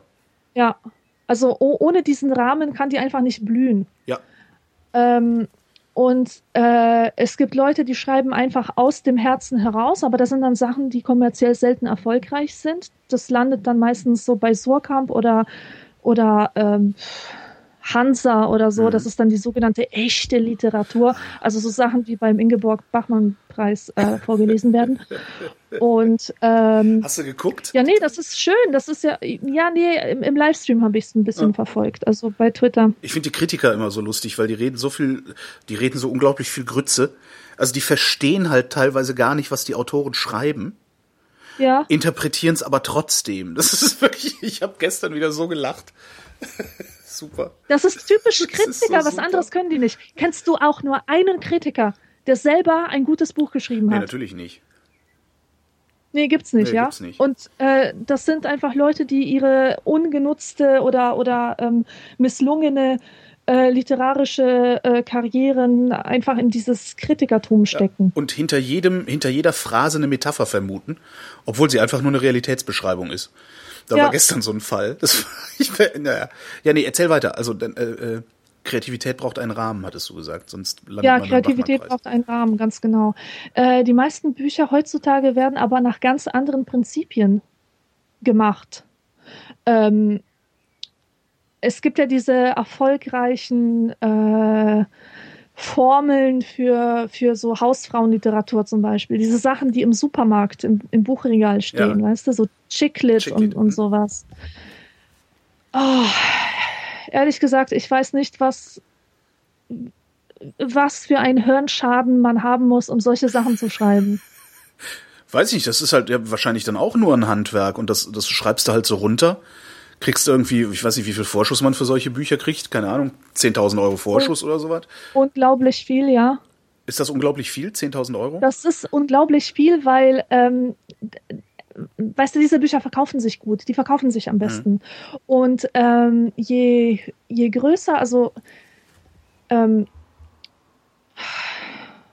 na, also je mehr Verkäufe erwartet werden, desto höher ja, ist der Vorschuss. Ja, und dann angenommen, du kriegst für so ein Ding 10.000 Euro Vorschuss und schaffst es sowas, äh, weil es halt reines Handwerk ist, äh, so ein Ding in drei Monaten wegzumetern, dann hast du halt echt ein ordentliches Einkommen. Ne? Ja, natürlich. Es gibt halt so Leute, die schreiben jedes Jahr ein Buch ja. und kassieren dann 50.000 Vorschuss. Ja, perfekt. Äh, Jahr für Jahr. Und die machen im Grunde schreiben sie immer wieder dieselbe Geschichte, nur mit anderen Charakteren, mit anderem Setting vielleicht. Stephen King. Aber im Grunde ist es immer wieder dasselbe Strickmuster. Ja. Stephen King finde ich ja immer so. Also ich habe Ja, drei aber, Bücher von dem gelesen also- und die waren halt alle gleich. Ich weiß, die, der schreibt nicht immer die gleichen, aber ich habe genau das offensichtlich erwischt. Äh, Ja. Ja. Ja, also das kann man, das kann man natürlich niemandem zum Vorwurf machen, der ein Genre bedient. Ja. Denn das ist ja auch das Hauptmerkmal des Genres, dass der Autor etwas schreibt, was die Erwartungen des Publikums erfüllt. ja. Wenn ich einen Western sehen will, will ich einen Western sehen und nicht irgendeinen Experimental-Western mit äh, keine Ahnung was, ne? Ja. Ja klar, wenn, wenn, Ja. wenn wir jetzt auf einmal anfangen würden, irgendwie hier ernsthaft, äh, äh, Verzeihung, äh, das nicht mehr ernst zu meinen, was wir hier tun, äh, würden wir das Genre auch nicht mehr bedienen. Ja. Ja, genau.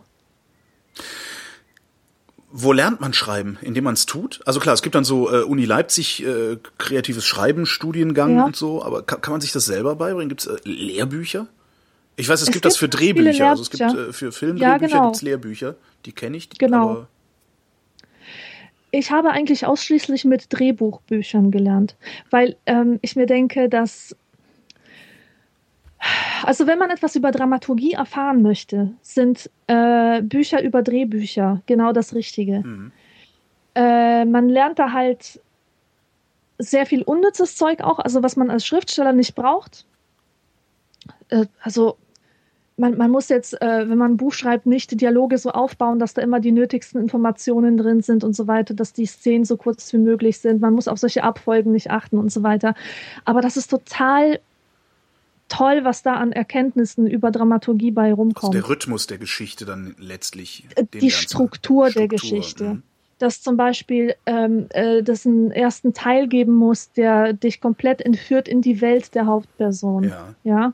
Dass, dass da alles drin ist, dass man alles erfährt, dass man den Hauptkonflikt dieser Figur äh, kennenlernt, dass man mit ihr mitfühlt, damit man Spaß dran hat, sie äh, im weiteren Verlauf halt zu begleiten. Mhm. Das sind solche Sachen, die weiß man jetzt vielleicht unterbewusst, aber die muss man explizit wissen, um, um das auch anwenden zu können, um das genauso schreiben zu können, dass es wirklich den Leser dann auch fesselt. Ja. Und solche Stilsachen, ja, die kann man auch lernen. Ich lerne die seit Jahren, ohne mir dessen bewusst zu sein, indem ich einfach ähm, wunderschöne Stellen in Büchern ähm, mir abschreibe. Ja. Ja, und dann, äh, also das, das eignet, eignet man sich an. Abschreiben so richtig handschriftlich in ein Büchlein. Ganz genau. Ach, sowas Ganz ist ja genau. auch schön. So, so, ja, so kann man sich die Sprache richtig nochmal auf der Zunge zergehen lassen. Mhm. Man hat den Satz gelesen, dann hat man ihn abgeschrieben, dann liest man ihn nochmal und ähm, lernt halt so eine, so eine Art des, des bildlichen Denkens dabei. Daniel wüsste gerne. Welches ist eure absolute Lieblingssüßigkeit? Hatten wir das nicht letztens schon? Äh, Weiß ich nicht. Also die Frage ist, äh, scheint mir, weiß ich nicht. Lieblingssüßigkeit? Habe ich, also ich, ich rede ständig darüber, was meine Lieblingssüßigkeit ist, darum merke ich das eigentlich nicht. Also absolut ist es bei mir ähm, Vanillepudding aus gekochter Milch. Also jetzt nicht dieses instant angerührte oder aus der Packung oder sonst wie, sondern Sondern selbst gemacht. selbstgemachter Vanillepudding mit gekochter Milch, weil gekochte Milch nochmal so einen ganz charakteristischen Geschmack hat. Und ich finde, der passt perfekt zu Vanillepudding. Also äh, gekochter Vanillepudding, das ist, das ist, ja, das ziehe ich jedem Voltaren-Bad vor. Okay, wo wir dann schon bei diesem Glibberbad sind und, und dem Pudding, kann ich ja auch meine liebste Süßspeise aus Polen hier vorstellen. Und das ist Kichel. So heißt das. Das ist ähm, ein Pulver mit, mit hohem Stärkeanteil. Den rührt man in kochendes Wasser und heraus kommt ein wunderbarer Schleim. Also wirklich ein, ein Schleim von einer Konsistenz, wie er in Horrorfilmen gebraucht werden kann, so für, für Hexenkessel und so weiter. Also ist ein toller Schleim von den, von, mit unterschiedlichen, äh, also mit den verschiedensten Geschmacksrichtungen. Es gibt Erdbeer und Apfel und Orange, Zitrone, was weiß ich. Und äh, das isst man auch heiß und dampfend. Wenn man zum Beispiel im Winter äh, von draußen kommt und sich so einen ganzen Pott Kichel anrührt, dann so richtig schön dampft. Und äh, also das ist richtig geil. Und auch die Konsistenz, die fühlt sich ganz toll an den Mund. Auch wenn es so runtergeht, so, so warm und, und, und, äh, und glibberig. Das ist super. Heißer, Kann ich nur empfehlen. heißer polnischer Fruchtschleim. Genau, Mutantenschleim hat das eine Freundin genannt. Polnischer Mutantenschleim. Ja, nee, da bleibe ich dann lieber konservativ bei Vanille aus gekochter Milch. Pudding. Vanille. Ich Pudding. empfehle es trotzdem jedem, kauft euch eine Tüte Kichel, gibt es mittlerweile in größeren Supermärkten in der Polenabteilung, also falls die so internationale Sachen ähm, auch haben. Oh, es gibt das bestimmt in Berlin auch sogar richtige Polen-Supermärkte, oder? Muss ich mal gucken. bin ich mir sicher, ja. Was soll ich denn nicht kaufen, wenn ich in so einen Supermarkt gehe, in dem es polnische Sachen gibt? Gibt es irgendwas, was man lieber liegen lassen sollte, wenn man es nicht gewohnt ist? Nee. Nee, also ich, ich bin extrem ähm, ähm, wählerisch beim Essen und ich mag das ganze Wurstzeug einfach nicht. Das habe ich ja schon gesagt. Und dann gibt es noch so saure Gurken, so, ach, wie heißen die? Nicht sauer oder doch? Weiß nicht. Essiggurken, Senfgurken, Dill. Essig, Essiggurken, äh, ach, ich weiß nicht, verschiedene Gurken, eingemachte Gurken und das, das sind alles so Sachen, die mag ich nicht. Die alle anderen lieben sie aber. Ich habe mal versehentlich Senfgurken gekauft und dachte, ich würde Essiggurken essen. Das war ekelhaft. Mhm. Also du erwartest Essiggurken und es ist Senf. Bäh. Ja, ja. Dabei mag ich Senf. Hier, Hm? ähm, habe ich letztens gesehen, bei uns hier im Supermarkt ähm, gibt es auch so, eine, so ein kleines Polenregal, da gab es eingelegte Kutteln. Jo, Davon, davon würde ich abraten. ja, das hat was, habe ich auch noch nie gegessen. Ich stelle mir das auch ziemlich gummiartig vor, so im Mund. Das sieht auch komisch aus, wie so, wie so eine Halskrause Ja. irgendwie.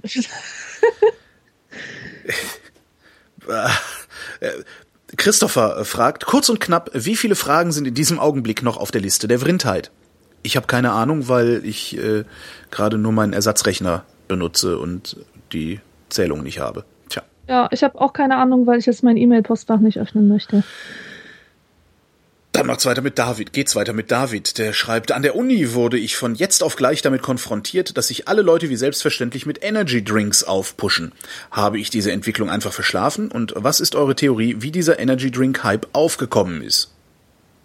Äh, war der nicht schon immer da? Der war schon immer da, gell? Also irgendwann haben die Österreicher Red Bull angefangen zu produzieren und so eine Legende geschaffen, dass da irgendwie was total krass Schlimmes drin wäre, was irgendwie super heftig wach macht und aber in Deutschland total verboten ist, weshalb man dann Ja. die Dosen aus Österreich geschmuggelt hat.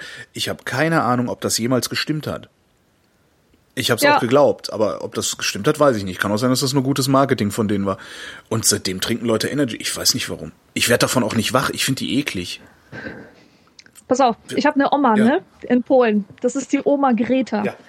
Die kennt jeder, der mein Buch gelesen hat. Das ist eine Wahnsinnsfrau. Die ist über 80, färbt sich die Haare schwarz, schminkt sich wie eine Diva, und zwar fürs Haus, putzt das Haus in einem äh, modischen Turban. Äh, die ist einfach der Hammer und sehr, sehr autoritär. Und ähm, aber wirklich auch schon alt. Ganz, ganz viele Falten hat sie und so. Und ähm, als meine Mutter und ich letztens in Polen waren, vielleicht vor zwei Jahren, ähm, hat die Oma gesagt, ich gebe euch jetzt mal was zu trinken. Ich habe eine Sache gefunden für mich, das, das schmeckt mir so gut. Das könnt ihr euch gar nicht vorstellen. Und das macht mich so kräftig. Und, und wir, wir, wir warten schon gespannt, was jetzt kommt. Und sie öffnet ihre Vorratskammer und stellt uns Energy Drinks auf den Tisch mit dem Namen Run Cool. Da war so ein Acid Smiley vorne drauf Auch mit der. Sonnenbrille. Und meine Mutter, die eine Gesundheitsfanatikerin ist, der ist richtig der Atem weggeblieben. Und er sagt so, aber Mutter, weißt du denn nicht, was da drin ist? Und da sagt die Oma, hier steht nur 100% Energie. Sehr gut. Super geil. Und ähm, es ist halt so, die Oma trinkt jetzt wirklich jeden Tag ihren Energy Drink und sie findet es unmöglich, dass ihre ganzen alten Freundinnen äh, diesen ähm, das nie vorrätig haben. Deswegen packt sie immer in ihr Täschchen so ein kleines Energy Drink Döschen ein, äh, bevor sie zu denen zu Besuch geht. Hm. Aber ist dann, da ist doch sowieso nur Koffein drin. Kann ich nicht auch einen Kaffee trinken? Äh, pff, weiß nicht, das irgendwie gefällt ihr das. Also ihr gefällt, gefallen diese Energy Drinks unheimlich gut. Sehr schön. Ich kann das überhaupt nicht trinken. Also um mich herum trinken das auch alle. Ich kann das noch nicht mal riechen. Ja. Ich finde, das riecht schon fies. Das riecht ekelhaft, ja. Das sind wirklich diese geschmolzenen Gummibärchen und also mir persönlich hilft es auch gar nicht so mit, mit, mit Energiegewinnung und so. Ich fühle mich danach eher. Fies. Ich hab, ja. Ja, fies. So, so als hätte mir jemand eins übergebraten oder so. Genau. Mit einem Zuckerwatte. Ja. Ich habe gestern, hab ich, was war denn das? Weizenbier mit Grapefruitsaft drin oder mit Grapefruit-Aroma drin getrunken. Das war ganz lecker. Weil ich bin so ein Oh, Radlertrinker. ich. Ja, das glaube ich. Und Grapefruit ist ja so ein, ein bisschen säuerlich noch. Das war zwar auch völlig limonadig, aber säuerlich limonadig. Das war ganz angenehm. Aber auch kein Energy Drink. Und wa- was war damit irgendwie Rinderhoden oder so? Ach genau, da Ähm, ist da, da da ist was drin. Das, das stammt aus das genau, das kommt aus Rinderhoden. Taurin. Taurin. Taurin, ne? Aus Rinderhoden und das ist das, das ist die geheime Zutat darin und das ist, Ja. das macht's halt so super. Ich habe keine Ahnung. Ich weiß noch nicht mal, ob das stimmt. Ich habe das nie recherchiert, weil ich das Zeug halt nie trinke. Ich weiß nur, wir waren damals, ähm, das muss so 1988 oder sowas gewesen, 88 oder 89, war ich mit meinem besten Freund, ähm, wollten wir nach Tübingen zur Cézanne-Ausstellung, hätten uns dann aber sechs Stunden anstellen müssen und haben uns gedacht, nee, machen wir nicht und sind dann von Tübingen aus weitergefahren an Bodensee und äh, haben ein paar Tage am Bodensee verbracht. Und da sind wir dann mal rüber nach Österreich und haben uns Red Bull geholt. Jeder eine Dose Red Bull, haben die getrunken und hatten danach beide stundenlang Magenschmerzen. Seitdem finde ich das nicht mehr so prickelnd, das Zeug. Ja. Es gibt jetzt diese Energy Shots. Hä? Kennst du die? Nee. Das sind, das sind solche ähm, äh, ja konzentrierten äh, Red Bulls. Die sind irgendwie, also die sind nur, die haben nur die Hälfte äh, der Größe Aha. von einer normalen Dose und Verbraucherschützer warnen. Also gerade ist das auch in den Schlagzeilen, dass das ganz gefährlich sein soll. Ich hatte noch nie, äh, noch nie so einen. Habe ich auch nicht mitgekriegt, weil ich Musst du mal drauf achten. Muss ich mal gucken. Vielleicht trinke ich das dann ja. Vielleicht ist das das, was ich trinke. Aber wahrscheinlich schmeckt es nur noch zuckriger und konzentrierter fies. Die sollten das mal mit ganz normalem Wasser machen. Also all diese Chemo, Chemo, die wach machen soll, einfach in Wasser. Und dann. Mhm. Aber wahrscheinlich merkt man, dass es dann gar nichts bringt. Hm. Ja. Der Mirko wüsste gerne, welcher Menschenschlag macht euch am meisten Angst und warum? Kennst du diese Frauen in Kaufhäusern mittleren Alters, die Handtaschen anmoderieren? Also, die machen mir richtig Angst. Wer macht mir denn Warum machen die die Angst? Also, ich finde, also die, die, die müssen eigentlich keine Handtaschen anmoderieren, um, um schlimm zu sein. Äh, generell diese Verkäuferinnen in, in Kaufhäusern, die sind so krass. Ich, ich finde die Also meinst du diese dermaßen Pro unangenehm. Propagandistinnen, äh, jetzt nicht Verkäuferinnen im Sinne an der Kasse oder an der, an der Theke, sondern die da Nein, nein, nein, doch, doch schon die, schon die. Die sind immer elegant gekleidet, Ja. sehr elegant gekleidet und fühlen sich wirklich so geil. Grande Dame, ja. Ähm, und die haben auch immer so eine Autorität an sich. Und das sind so welche, die jeden angucken. So, du Zigeunerkind. So mit diesem Blick, weißt du? Ähm, also, die haben es bisher immer geschafft, mir ein schlechtes Gefühl zu machen, ähm, wenn ich mich zu lange in der, in der Abteilung der teuren Taschen rumgetrieben habe. Da hatte ich immer das Gefühl, die blicken auf mich herab und denken sich, hey, ich will hier nur die Pelzmantelkundinnen äh, sehen und nicht dich, du abgewracktes Ding. Himmel. So, sowas ist mir noch nie passiert, aber ich gehe auch nicht in so Abteilungen. Vielleicht liegt es daran. Ja. Ich kann, Ja, wahrscheinlich hast du auch ein besseres Selbstbewusstsein, lässt dich nicht so leicht einschüchtern Nee, von solchen nicht. Drachen. ich guck dann halt immer einschüchternd, wenn ich wohin gehe. Ich kann die Frage echt nur abstrakt beantworten. Also, be- beratungsresistente Dumme machen mir richtig Angst. Also so Leute, also weißt wir sind ja alle dumm, ja? Wir machen alle ganz viele Dummheiten. So, und wenn ich Dummheiten mache und jemand kommt und sagt, hier, guck mal, du machst da gerade eine Dummheit, äh, äh, sage ich in der Regel, oh, stimmt. Also wenn es wirklich eine Dummheit ist, wenn oft kommen Leute und sagen, du machst eine Dummheit und meinen eigentlich, du machst etwas, was meinem Geschmack nicht entspricht. Ähm, das ist dann wieder was anderes. Aber wenn jemand kommt und sagt, du, du machst da gerade eine Dummheit, sage ich in der Regel, oh, stimmt, und lasse diese Dummheit. Es gibt aber ganz Ja. viele, die machen Dummheiten und denen sagst du, guck mal, du machst da gerade eine Dummheit. Und die sagen, nee. So, und, äh, und dann, dann sagst du, doch, doch, pass auf, ich zeig dir mal warum. Also da, so und so und so, so Ja. und so und so und so. Und dann sagen die nochmal, nee, mach ich, Ja. ist nicht so. Ist, nee. Äh, bei mir ist das nicht so. Für mich gilt das nicht. So Leute, ja, die. kannst meinen Papa fragen. So. so, ja, genau. Da gibt's ja. auch Studien. Ja. Mir hat's geholfen. Ne. Das ist so, äh, die machen mir richtig Angst, weil die, denen kannst du, denen kann, also Menschen, denen noch nicht mal klar ist, dass ihr Gehirn sie bisweilen bescheißt. Das sind Leute, die mir Angst machen. Das sind ja die meisten, habe ich das Gefühl. Ich weiß gar nicht, ob das die meisten sind. Also ich habe, nee, finde ich eigentlich nicht. Also zumindest in, in, in meiner meine Alltagserfahrung ist, dass es nicht die meisten sind. Also sondern dass sehr viele Leute, insbesondere die, die für äh, für dumm gehalten werden, also so die die bildungsfernen Schichten, die begreifen in meiner Wahrnehmung viel eher, dass ihr Gehirn sie gerne mal bescheißt, als dass die tun, die äh, die irgendwie studiert haben und so, weil die halten sich für unfehlbarer. Ja, leider hast du da recht. Mhm. Also das ist so eine so eine Beobachtung, die ich mal. Und die machen mir halt richtig Angst, weil die äh, äh, die transportieren halt auch dieses Bild von äh, ich habe studiert, mir kann man nichts vormachen, noch nicht mal mein eigenes Gehirn kann mir was vormachen. Äh, das, das, wenn du das lang genug behauptest, glauben das deine Kinder halt auch irgendwann. Ja. Und die, die, Ja. finde ich, die, machen mir Angst. Und das jetzt noch nicht mal so im, im, im esoterischen, äh, pseudowissenschaftlichen Sinne, wie jetzt hier bei mir in, in dem Ort, in dem ich zur Schule gegangen bin, eine Waldorfschule geschlossen wurde, weil nur 25 Prozent der Kinder von ihren bescheuerten Esoterik-Eltern gegen Masern geimpft worden sind. Ja. Äh, das ist, das ist schlimm, aber das meine ich gar nicht, sondern viel schlimmer sind diese Leute, wenn sie auf einmal politische, äh, in irgendeiner Form politisch zu wirken beginnen. Ne, so die, Sarrazin hat doch recht, die sind schlimm. Ja. Die, die Globuli-Fresser, hier kann man auch prima lachen. Ja, die machen mir Angst. Hm? Ja. Äh, ich glaube, das ist auch, was mir Angst macht an alten Leuten generell. Da gibt's ja auch ganz Ja. viele von dieser Sorte. Weißt du, so, äh, ich, ich, ich meine nicht die rüstigen Rentner, die lächelnden alten Damen, Die sondern ich meine wirklich diese, die Silver Surfer mit den beigen Jacken, die dir entgegenkommen und dich schon so finster anfunkeln. Mhm.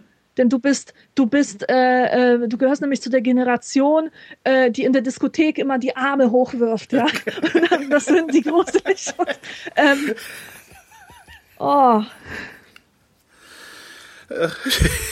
Entschuldigung, ich habe, gerade ich habe gerade das Bild von tanzenden, tanzenden Menschen in den 70er Jahren vor mir, also in der Diskothek tanzenden Menschen, ja, die ja auch auf Partys dann so komisch, also ich bin ja kein Partytänzer. ne? Ich bin, also wenn Ja. ich genug getrunken habe, bin ich ein Diskothekentänzer. Aber so auf Partys, ah komm, ich tanze jetzt mal was. Das kriege ich irgendwie. Das ist was, was ich nicht in, in meinen Kopf reinkriege. Und das sieht auch immer irgendwie komisch aus, wenn Leute das machen, finde ich. ja. Aber ich- und du hast jetzt an die Leute gedacht, die so ein bisschen in die Knie gehen und dann die Arme so Schlenk, schlenkern so. Ja. Ja. Schlenker, Schlenker. Also jetzt nicht diese John Travolta Leute, die so die die Hände vor dem Körper so rollen. Weißt Ja, du, ja. Die jetzt Mhm. nicht, sondern eher so das Schlenker und alles so arrhythmisch und und, und ach ja, naja. Aber ich bin Ja. wahrscheinlich bin ich einfach nur zu feige, um selber Scheiße zu tanzen. Ich verstehe das Konzept Tanzen gar nicht. Ich auch nicht. Ich, ich weiß nicht, warum sollte man das denn tun? Weiß nicht. Ich kapiere das nicht. Wo, wo liegt da der Reiz? Das ist wahrscheinlich ist das auch so ein Stammesritual und äh, äh, die Vrindheit ist halt einfach schon ein wenig zivilisierter als die anderen. Ja, das, das wird Und sein. Selbstverständlich haben auch die Vrindheitshörerschaft ist auch zivilisierter als wir. Der Sascha schreibt, Hallo die Dame, hallo der Herr. Wenn diese Frage zur Sprache kommt, wird die Krapfenzeit bestimmt schon wieder vor der Türe stehen. Wie müssen Krapfen bei euch gefüllt sein?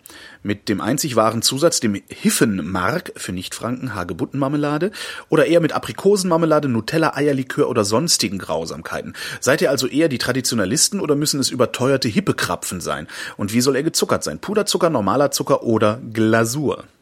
Ich vermute, er meint Berliner, oder? Ja, er meint Berliner. Also Krapfen sind doch, Krapfen. Krapfen ist doch dieses, äh, wie nennt man das denn, dieses ölgezogene da, dieses, äh, Nee, nee, also der meint schon auch Krapfen. Krapfen heißen einfach regional Ja. verschieden und bei uns heißen die Berliner. Also bei uns, da wo ich früher auch war, da wo du jetzt bist. da heißen die So. Berliner, genau. Und da, wo du Mhm. jetzt bist, heißen die Krapfen. Ja, Wie heißen denn dann die Krapfen? Also es gibt ja noch mal so diese dunkleren aus aus so einem aus so einem komischen Hefeteig äh, gezogenen Dinger. ausgezogene Ausgezogen heißen die ausgezogene?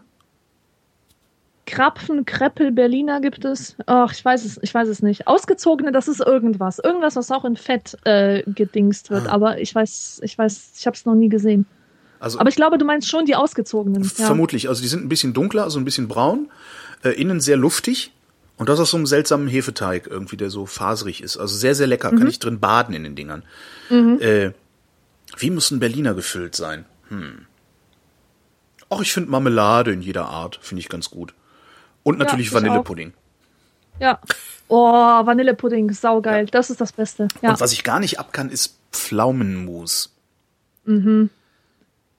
Der dann auch noch so, so bäh ist, ne? So gar nicht durchsichtig, sondern so eine Schmiere. Ja, genau. Äh, Ich, Pflaumenmus erinnert mich immer an äh, Stuhl. Also ich habe mit Krapfen ähm, äh, verbinde ich auch einen der größten Schocks meiner Kindheit. Und zwar, ähm, äh, weißt ja, Polen in den 80ern, sehr armes Land und so. Und ähm, wir hatten so eine Sendung, die lief jeden Tag für Kinder. Domowe Przedszkole hieß die, also Hauskindergarten oder so. Und äh, das war so eine Kindersendung, wo auch immer Kinder im Studiopublikum sind und, und Kinder an irgendwelchen Spielen teilnehmen und dann was gewinnen können. Und ähm, da hat die Frau gesagt, der Gewinner von dem Spiel, was wir jetzt spielen, bekommt einen Berliner. Und in diesem Berliner ist eine Überraschung drin. Das heißt, jedes Kind bekommt einen Berliner, aber in einem dieser Berliner ist eine Ah, Überraschung drin. Und mein Kinderhirn hat sich schon ausgedacht, was da alles drin sein könnte. Ein kleines Auto zum Beispiel oder eine winzige Puppe oder vielleicht ein Geldschein oder äh, irgendwas total Geiles, ja. Und plötzlich springt ein Junge auf und sagt, ich habe gewonnen! Und was war's? Eine Mandel. Eine Mandel. Eine Mandel! Eine ganz normale Mandel galt dort als Überraschung Ach, im ey. Berliner. Und das hat mich so frustriert. Da habe ich echt gedacht, oh nein, Alexandra, lange hältst du es hier in Polen nicht mehr aus. Und dann bist du in eine Region gezogen, in der die Überraschung im Berliner Senf ist zur Karnevalszeit. Das ist halt auch irgendwie schlechter Tausch. Ja, Äh, Und wie muss er gezuckert sein? Puderzucker, normaler Zucker oder Glasur?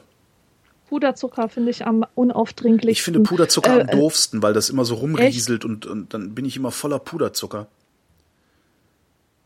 Findest du wirklich, findest du den besser als so normalen Zucker? Äh, Äh, also schlechter, Nee, Puder, schlechter eigentlich ist meine ich? Puderzucker total geil, aber er ist so unkomfortabel.